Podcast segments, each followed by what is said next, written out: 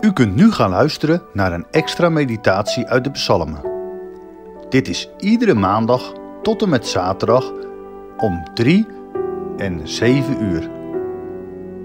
Deze meditatie wordt verzorgd door dominee Wijnhorst.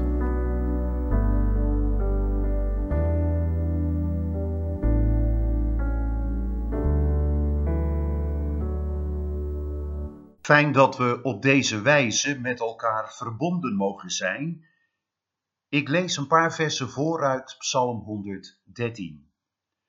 Halleluja, loof dienaren van de Heere, loof de naam van de Heere.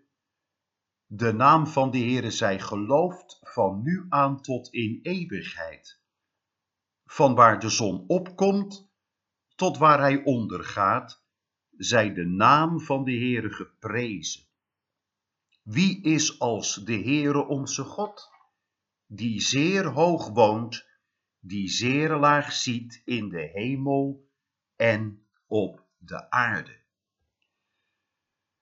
Psalm 113, de eerste psalm in de serie van lofpsalmen die in de Joodse traditie gezongen werd tijdens de grote feesten in het bijzonder tijdens de Paschaviering.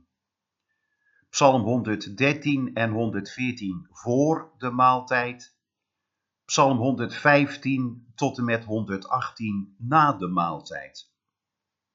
Jezus heeft dat met zijn discipelen ook gedaan bij de Paschaviering op de dag voor zijn sterven.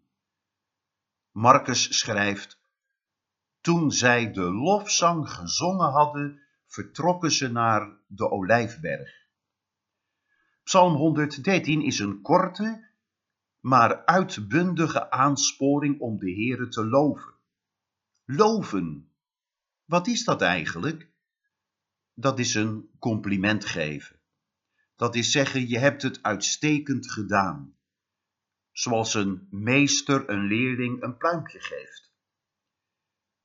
Inderdaad, het lijkt een beetje verwaand om God te loven. Alsof God onze goedkeuring nodig heeft. Alsof God op onze complimenten zit te wachten. En toch, het is mooi om het God te laten weten dat we zeggen, Vader, wat bent u een goede God. Dat we zingen, u de God der aard, u bent alle hulde waard. U hoorde, de psalmist roept de dienaren van God op om zijn naam te loven. Daarmee kan hij de priesters bedoelen, maar daarmee heeft hij waarschijnlijk iedereen op het oog die God lief heeft en dient. Er stond, van de opgang van de zon tot aan haar ondergang moet Gods naam worden geprezen. Daarmee kan de hele dag worden bedoeld, van het moment waarop de zon opkomt tot het moment waarop ze ondergaat. Daarmee kan ook de hele wereld zijn bedoeld, van de plaats waar de zon opkomt, het oosten, tot waar de zon ondergaat, het westen. Waarom moeten we God nu zo uitbundig loven? Nou, in deze psalm worden twee antwoorden gegeven. Allereerst, omdat hij niet zomaar de eerste en de beste is. Of, ja toch wel, de eerste, de beste.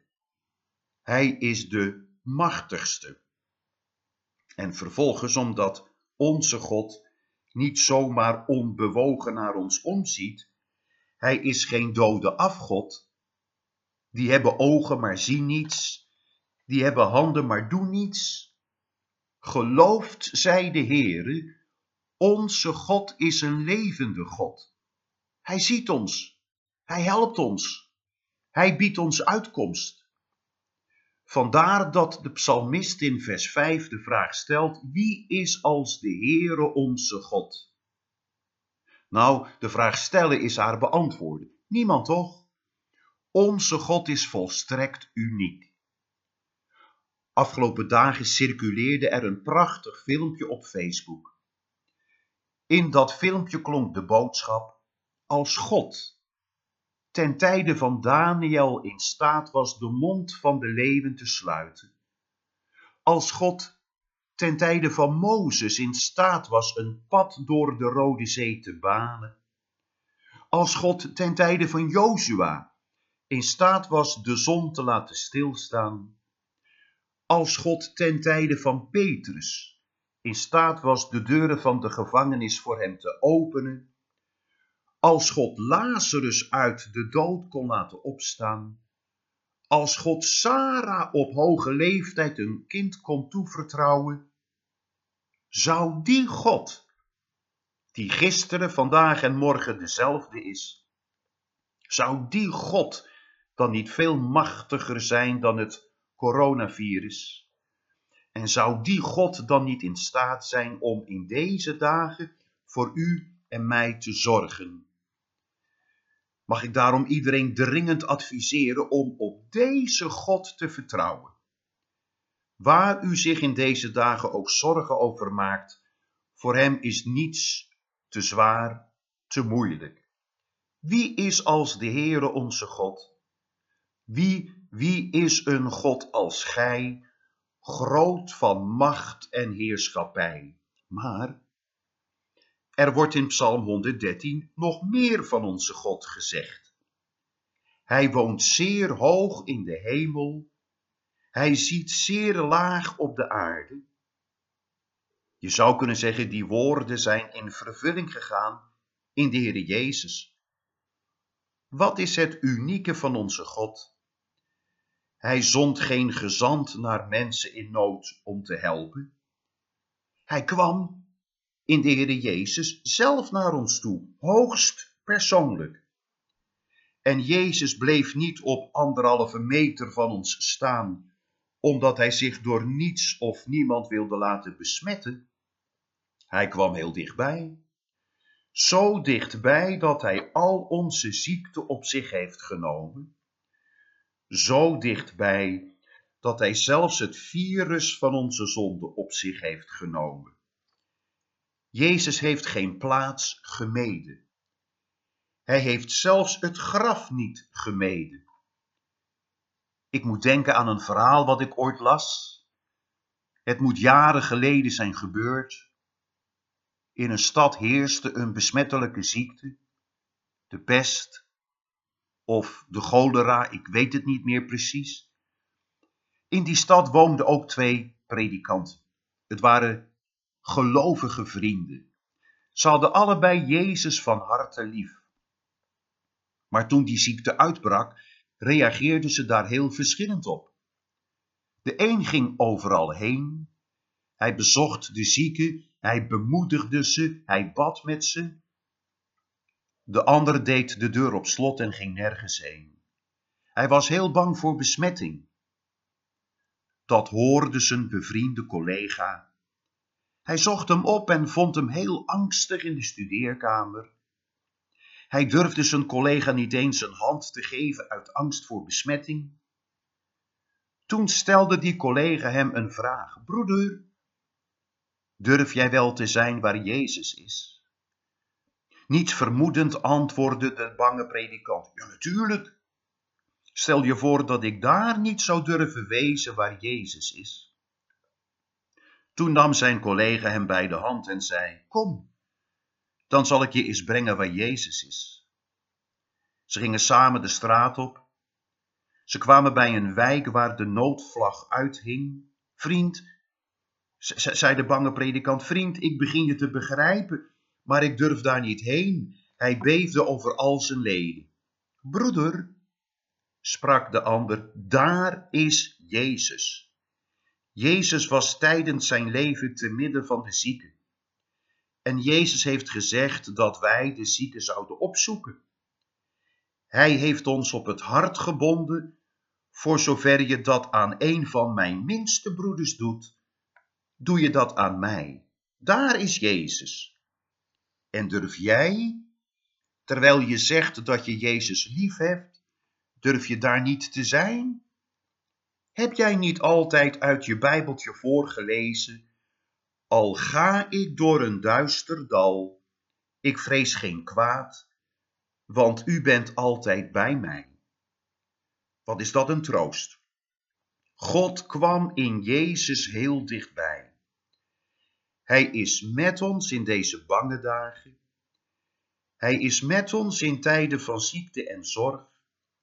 Hij is met ons als we de laatste adem uitblazen. Hij is zelfs met ons als het graf zich voor ons opent. Zelfs daar staan Jezus voetstappen. Zelfs daar is hij binnengegaan. Durft u het aan? De toekomst? Wat de toekomst ook brengt in het geloof. Wie is als de Heere onze God? Ga met God en hij zal met u zijn bij gevaar in bange tijden. Over u zijn vleugels spreiden. Ga met God en hij zal met u zijn. Zullen we samen nog bidden? Vader, dank u wel dat u zo'n machtige God bent.